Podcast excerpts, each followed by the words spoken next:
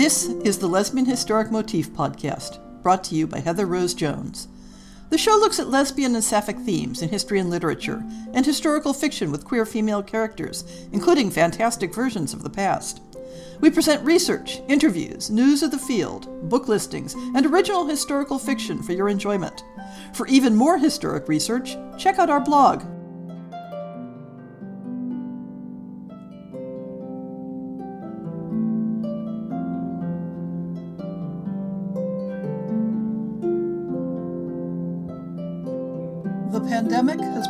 lot of odd mental blocks. One of mine is that after contracting this year's stories for the fiction series, and after contacting narrators for most of them back in February, I failed in my original goal of getting all the fiction recorded way ahead of time and being able to relax for the rest of the year. I missed releasing a story at the end of July as originally scheduled, and was starting to panic that I'd blow past another target this month. But this past week, I put my sense of failure behind me, contacted my authors and narrators, and got everything set up. I'll be airing an extra makeup fiction episode in December and then completing the currently contracted stories in January as planned. I'm now feeling better about going ahead with another fiction series in 2022. I'll talk about that more in next week's On the Shelf episode.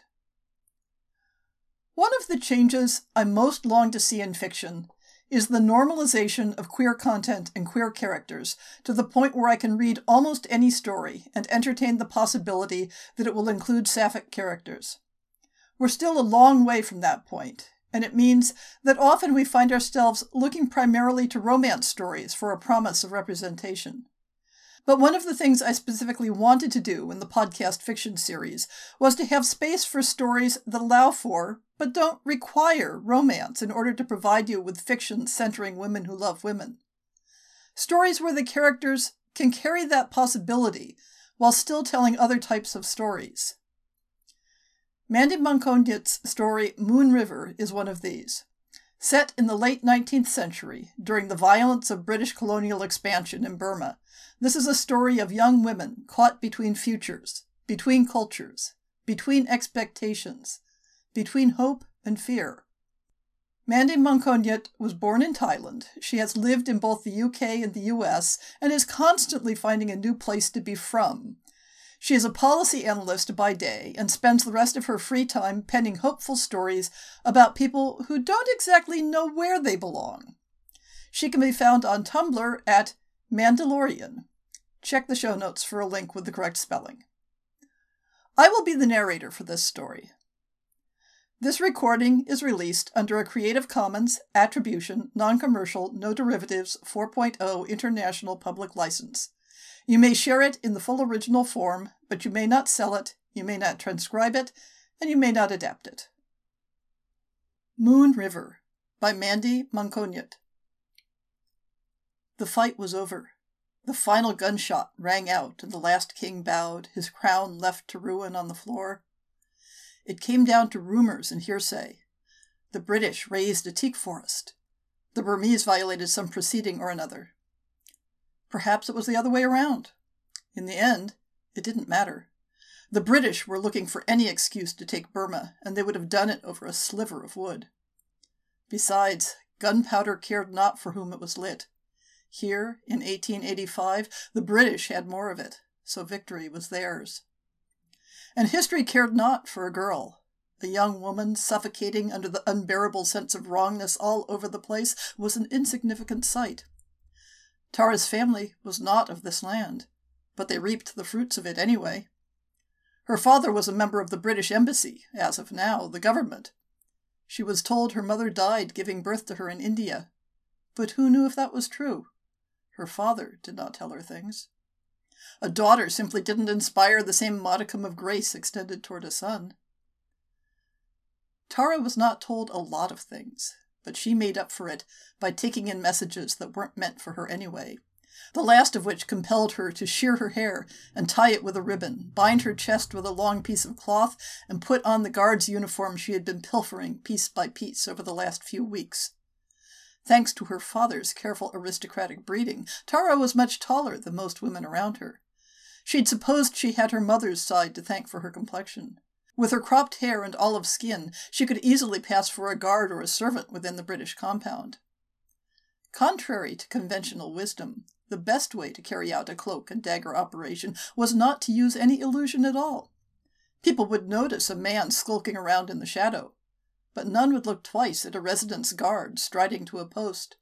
So Tara took a calming breath, held her head high, straightened her spine, and began walking. It wasn't a difficult choice when all was said and done. She turned twenty this year, and according to her father, had become far too old to be leeching off his estate. Some respectable naval officer or lord was going to marry her for her dowry and whisk her off to the civilized land of London society that sneered at her every time she set foot on its soil. In this magical scenario, she would be the new crown jewel of the city and get out of her father's hair in the process. The problem was, Tara was wholly uninterested in men, British men in particular. They were invaders, vermin. They were what remained when kingdoms rose and fell, ravishing the lands without regard for any blood sacrifice. And Tara might have been a coward, as her former maid once said, but she wasn't a monster. She would not stand tall as a conqueror while the people of this land suffered beneath her feet. So she walked on, the residence was bursting at the seam despite the late hours. Messengers and diplomats mingled to exchange news of their new conquest, a new empire, so the sun may never set on British soil. How nauseating. Where do you think you're going? A voice startled her. The south gate. My order was to stop anyone trying to get in. This, too, was well rehearsed. The south gate opened up to the city proper, and an attack from disgruntled locals was likely to happen there. We do not need more men there. Let me see your papers. The man spoke again. Tara took him in. She had seen him once or twice in her father's presence, only in large official functions, likely to be a mid range officer then. Do you question the governor's order? Take it up with him if you are so inclined. He directed my unit to the south gate, and that's where you'll find me after your little talk. It was a roll of the dice. She had a knife, and she could probably wield it if need be, but that would draw attention, and she couldn't afford a derailment so early in the night. With the confidence of a king, she raised her chin once more and marched toward the south gate. If anything, the confusion would give her a few minutes to make a run for it. Thankfully, the pseudo commander was just baffled enough to allow her to move away. From there, she blended into a group of men in identical uniforms and let darkness shelter her features. Tara kept walking, not too fast to arouse suspicion again, but her skin prickled with the fear of being trapped inside this compound, this world, for good. She could see the south gate in the distance, two hundred yards from her. A gust of wind blew some dirt into her eyes. She ducked, blinked it away. A hundred yards now. Fifty. Twenty. Ten. She had to stop herself from sprinting the last few steps, and then she was out. She was outside of her father's residence by herself for the first time in over a year. No chaperones, no guards. The escape was almost too simple. The men were supposed to keep people out, anyhow. Tara made her way toward the market, where she had bribed a dressmaker into finding her a passage to Siam. Burma might be falling into an invader's hands, but the neighboring Siam was still hanging on by a thread. The country was fast becoming the only independent land in the Indochinese peninsula, and Tara would seek her freedom there. The street was a stone's throw from her father's headquarters, but it might as well be a world away. Inside the residence, people were gleefully celebrating while preparing for a counterattack. The street, however, was solemn. It was what happened when a whole city had resigned to its fate. It was fatigue and hopelessness that got to the people, not the blood on the street. And who could blame them? People have the right to choose peace without justice over being buried in an unmarked grave in the name of freedom. No one bothered her as she advanced. The uniform, combined with her height, made her an imposing figure on the street. Women averted their eyes, and men moved away from her path. Tara fought down her tears at the casual cruelty of it all. After all the atrocities she had seen and heard, it was the simple gestures of submission that would do her in. But she needed to focus. The market was harder to navigate at night. She had never been here alone, and she took a wrong turn twice before emerging at the correct street. The street had become a plain, charred to the ground with no evidence of its glorious past. The rickety dress shop had no hope against gunpowder and fire. Tara is so very certainly hopelessly fucked. She had to find another way out, preferably soon. The market was the center of the city, but Taunggyi was a moderately important trade route. As the little sister of the Mekong River, the Salween made Taunggyi a critical halfway point between China and Siam. Yes, the river. The dock would be the natural port of departure for anyone wanting to leave the city anyway. Tara cursed herself for not thinking about the river sooner, but with limited windows to act, she had pinned her hopes on the dressmaker's contact. She hoped the lady was not in the shop when the fight went down, but sent out a quiet prayer in the case that she was. She had another go at wandering the vaguely familiar city. The smoke and shadow made for a nervous journey, but she had been to the dock with her father often, and she knew a shortcut that they would take to avoid beggars and overzealous tradesmen looking to curry favor with the British. Tara strode on, certain of her destination. She turned into a small alley and broke into a run. At least she hadn't been followed. Her father was unlikely to notice her absence until the morning. She should have stopped to knock on a piece of wood at that thought. As soon as she had let her guard down, she heard footsteps and chatters. She quickened her pace and gripped the dagger in her pocket. The first blow came entirely unexpected. A man seemingly materialized on her right, and a fist made contact with her temple. Tara swayed to the side, the breath knocked out of her. Bloody cockroach, he spat as he lunged at her. A British officer here? Come on! Three more people joined him, tackling her to the ground. She felt a kick to her side, and the pain exploded all over her body. Blood and tears trickled down, unprompted, temporarily blinding her. She could defend herself, but Tara against one man was a stretch, and she had no chance against four of them. Several blows rained down on her stomach, and a foot stomped down, hard. With the last of her strength, Tara freed her hair and begged in the local dialect, Please, please, I ran away. I'm from here too. Please let me go. That bought her a few precious seconds that unfortunately wasn't enough. No, you're not. You are one of them, and you'll pay, the first man snarled. He yanked her hair back, sending another blazing pain down her neck. We'll ransom her, he said, dragging her up to her feet, when a cry distracted all of them. Mama! Mama! A boy of seven or eight wailed. He barreled into her and started sobbing into her coat. We thought we lost you. Auntie is worried sick, and Pim won't stop crying. Right on cue, a small girl, who couldn't be older than four, came out screaming. She, too, begged Tara to come home. The girl turned her enormous eyes toward the four men and cried into their trousers. Did you say my mamma? Thank you, thank you, sir. The boy joined her, nodding vigorously. She is all we have. Our father is dead, and we got separated at the market during the raid today. The men were shocked into silence, and the children started dragging Tara away, telling her gibberish about a porridge and a warm bed at home. As soon as they turned the corner, Tara regained her wits and stopped short. Are you lost? Are you looking for your mother? When did you last see her? A hiss sounded, and a slight figure rushed out from a corner, followed by two more children of various ages. She spoke in accented English. Are you stupid? Bloody walk! Quickly, before they change their damn minds and just take all of you! A young woman, half dragged, half carried her along the path to the main street. Damn it, you are bleeding a lot. What in God's name are you doing out here at this hour anyway? Should you be swearing so much in front of these children? Tara asked, genuinely struggling, either because of the physical pain or the shock, or both, she wasn't sure.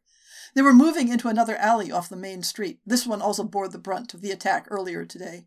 Half the shop fronts were destroyed, but the other half were still holding on through sheer force of will. Oh Lord, we just rescued you from what would have been a fairly certain doom. The whole city was burned to the ground not five hours ago, and you are worried about propriety? Her rescuer asked, incredulous. I know all the bad words already, the little girl piped up. The adult cackled involuntarily. Yes, yes, Pim, as your teacher I am very proud. The gang maneuvered into a semi intact structure, and another child was instructed to fetch clean water. The children efficiently barred all the windows and the doors, then someone lit a candle and put it on the floor, leaving the space in semi darkness. We don't want anyone to see the flame and come to investigate, do we? the women said. With some illumination, she realized that the woman was barely older than Tara herself. A girl was a more appropriate term. She looked hardly old enough to be a childminder, let alone a governess to four children. What just happened? Tara ventured. The other girl ruffled through a small valise and found a clean kerchief. What happened was we were minding our own business and we heard you shrieking from a street corner that, frankly, should not be visited by any sane person. We had to get you out and we couldn't exactly fight them off, could we? She sighed and poured the presumably clean water out onto the cloth and dabbed it on Tara's temple.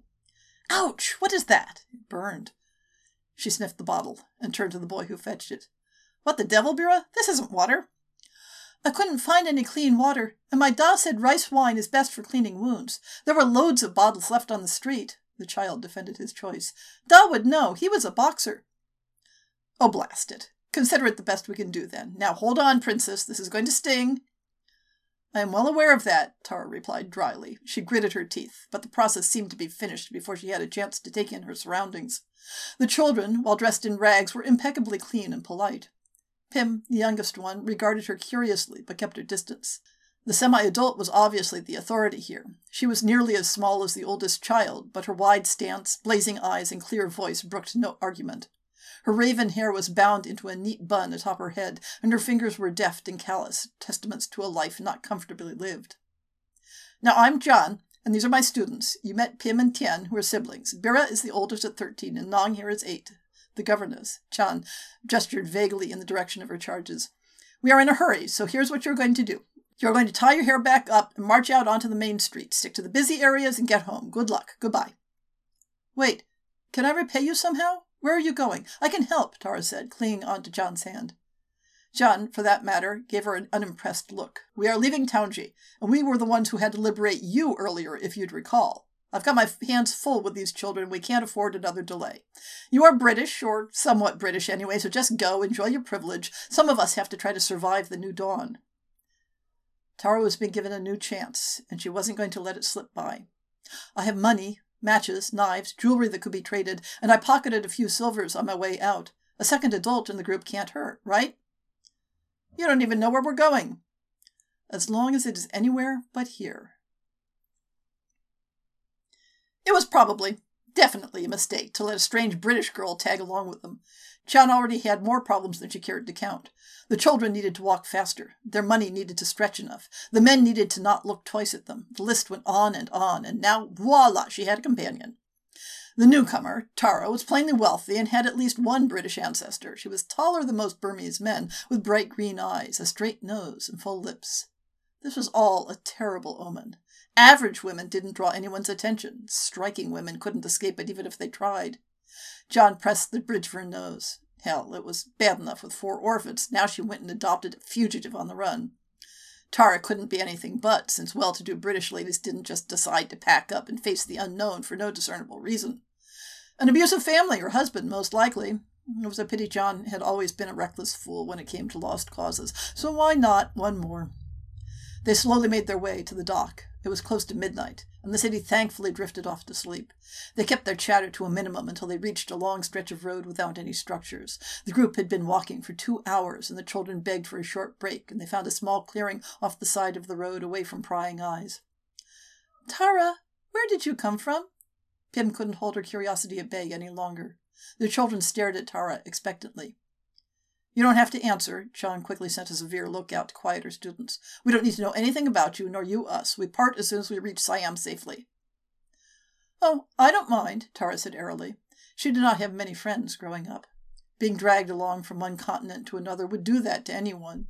It didn't help that her father was a faithful follower of the children must be seen, not heard philosophy, and had never thought to provide her with a playmate. She had never called someone a friend until May came along. Forcing a wave of longing down her throat at that thought, she smiled broadly at the children and started. I was born in India, just north of here. My mother was Indian, and my father was a government officer from England. I moved to London when I was ten, and then I lived in Java and Shanghai, too. What about you? Chan interrupted the children's chorus of replies. All right, we must continue. We still have to get to the pier before dawn. She swiftly ushered the children up and started herding them out of the clearing, but she lingered at the back next to Tara. You are speaking too freely, Chan muttered. Tara, to her surprise, snorted an unladylike laugh. You are a governess ushering a ragtag band of children to illegally cross the border to see their parents, I assume. What are you going to do after saving me? Signal a British guard to beat me up and drench me in rice wine again? Chan regarded her new companion. The girl was so naive, it was disconcerting to think of leaving her to fend for herself. Here's what I don't understand. You are clearly harmless, wealthy, pretty, and absolutely unbearably delusional. What could have possessed you to want to come along with us? Tara was quiet for a moment, clearly weighing her answer before making a careful reply. I am to be married off to a man I am certain I could not love. Then I'd either live in this land as a thief or in England as an exotic ornament. I was too different here in the Far East, too dark in the West, and I could never figure out where I belong. It all changed in the past year when I had a lady's maid, May. She was kind and fearless, and she taught me the value of standing up for myself. She showed me that I could be happy, that we all deserve to be happy. She shook her head in an apparent effort to keep her voice steady. She knew the city would fall, and she was running away with her family, and I begged and begged her to let me come. I could clean, I had money, I could help, but she wouldn't budge. She wouldn't be owned by an invader any more than she would die a slave, so off she went, but not before asking me if I could live as a conqueror in a foreign land forever. So, here I am, trying to find a place I belong. You must be pulling my leg, Chan exclaimed, disbelieving. What? A place you belong? Who gives a toss about that? These children are orphans, Tara. They have no parents to speak of, and I wasn't going to let them become indentured servants under the British rule just because I have been teaching them English at the church's poorhouse. They barely had a chance here, and crossing this cursed river was my last resort. Go back to your father. Pick a kind husband. You have the luxury of surviving here, so don't risk it for some inane concept of belonging. No peasant has ever thought about belonging anywhere. I can guarantee you that. They are lucky if they have a roof over their head and a bowl of rice for a day.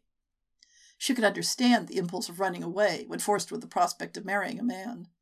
She had long understood that her attraction belonged firmly to the fairer sex, but plenty of people, men and women both, married not for love. If Chan's alternative was a wealthy husband and a house she could keep her students in, she knew the choice she would make. By necessity, and absolutely nothing else, she was forced to pack up and took a hammer to the church's poor box on her way out.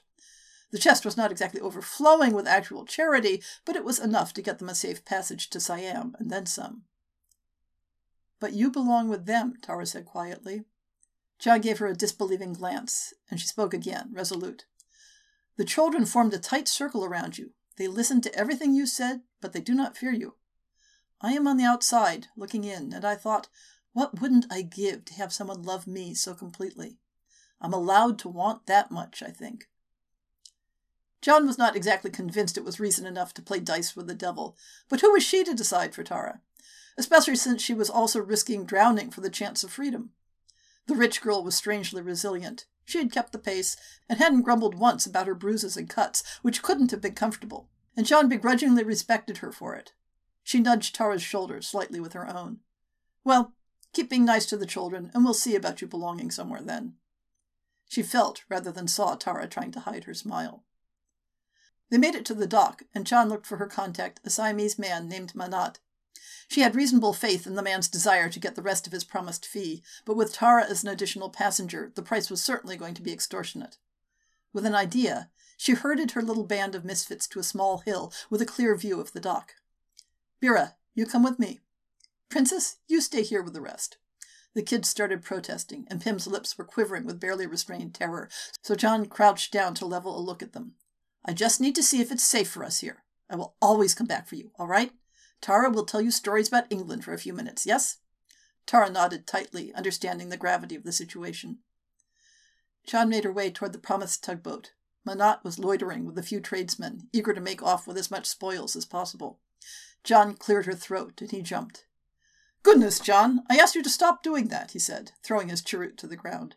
Chan swallowed her protest. In a fallen kingdom, no one took notice if the land was aflame. We are ready to go, but before that, I. she began, but Manat interrupted. Just you two? This will make it a lot easier. He whistled, and two men emerged from the shadows. Before she could react, one enveloped her, and the other took Bira in his arms. Get off me! Damn you, we had an agreement! Chan kicked and bit her assailant, gasping in vain for breath and reaching out for Bira. Don't hurt him, he's just a child. Manat huffed a mocking laugh. You are paying me a pittance to smuggle you and four useless children across the border, but that one is old enough to earn his passage. Farmers are paying pretty pennies for Burmese laborers, so you two can make yourselves useful. Think of it this way. Now you don't have to watch me drown the other brats. Chan still kicked and fought, but they stuffed her mouth with cotton. After a while, a strange calmness took over. At least Tara could take the children somewhere safe. She would have to figure something out for her and Bira, but they would survive. They always had. They were dragged onto a tugboat, and Chan tried to plead with the men not to tie Bira down when she felt the boat unmoor. Then the ground shifted beneath them. Screams came in from every direction. Bira broke free and used his right hook to knock one of their captors off, and the boat was flooded with flames. Tara heard Chan scream when she realized what happened. The deal unraveled before her eyes, and she could see Bira being carried off. Pim began to wail, and she clamped her hand on the child's mouth to silence her. Think of something. Think of something. Anything. Her own wounds were still throbbing all over, and she wasn't sure what she could do at the moment. Bugger it. The rice wine, where is it? What, are you going to get drunk now? Long retorted. But she got the bottles out. Tara stuffed one bottle with her blood-stained kerchief and another with a torn piece of cloth ripped from her sleeve. She turned to Nong and struck a match. How good is your aim? When the boat was ablaze and chaos reigned, they shouted for Chan and Bira.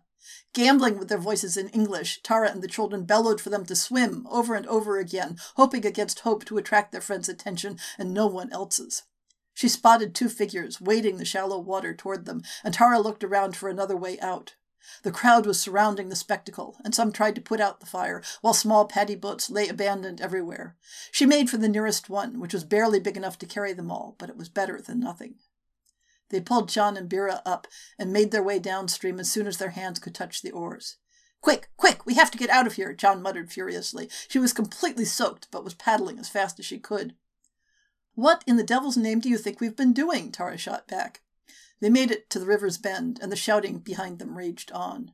Finally, they could breathe again. Chan gave her a disbelieving look and started laughing maniacally. The children looked around, then at one another, bewildered. Once started, it was impossible to stop. Tara joined her, and they all ended up holding onto their stomachs, fighting for breath. They were safe, somehow. They were on their way to Siam, and they would get to start their lives anew in a few hours, battled and bruised, but free. All right, all right, enough now. Another chuckle was let out. Chan turned to her and looked her firmly in the eyes. Thank you, Tara, you miraculous, demented fool. You saved our lives. And thank you, all of you. I have never been more proud of my family. The children all tried to get up and embrace their teacher at once, nearly tipping the boat upside down. When the commotion died down, Chan turned to Tara once more, nodded, and placed a gentle kiss on her forehead. You're stuck with us now. Tara's heart skipped a beat as she debated whether she should return the gesture or risk a more intimate one. In the end, she settled for lacing her fingers with Chan's. They would have plenty of time to find out where this leads. Her reverie was interrupted by Tien's voice. We have to name this boat. It's barely a boat, more like a raft, Bira said. She is our boat, and she's a good one. It's bad luck not to name her. She is keeping us safe, and she needs a name, Tien reiterated, sounding near hysterical. Nong stepped in and broke the impending argument. Moon River, obviously. That is not obvious to me at all, Tara replied, but Chan began to giggle like a student instead of their formidable governess. Being in the water was doing strange things to her. Our names. Tara means river in these parts of the world, and Chan is just Burmese for the moon. So here we are Moon River. Chan's face softened under the starlight, all her worry lines smoothed out, and Tara's chest tightened with unfamiliar emotions. Perhaps it was a feeling of purpose, a new hope for their endless possibilities, or a simple, assured sense of belonging.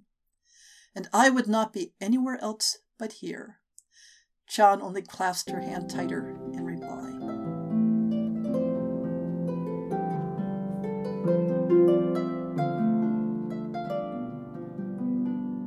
I hope you've enjoyed this episode of the Lesbian Historic Motif podcast. See the show notes for links to people and topics. Most shows will have a transcript linked as well. If you have a book announcement, a topic suggestion, or might like to appear on the show, please drop me an email. If you enjoyed this podcast, please rate it and subscribe on your favorite podcast app, and consider supporting our Patreon.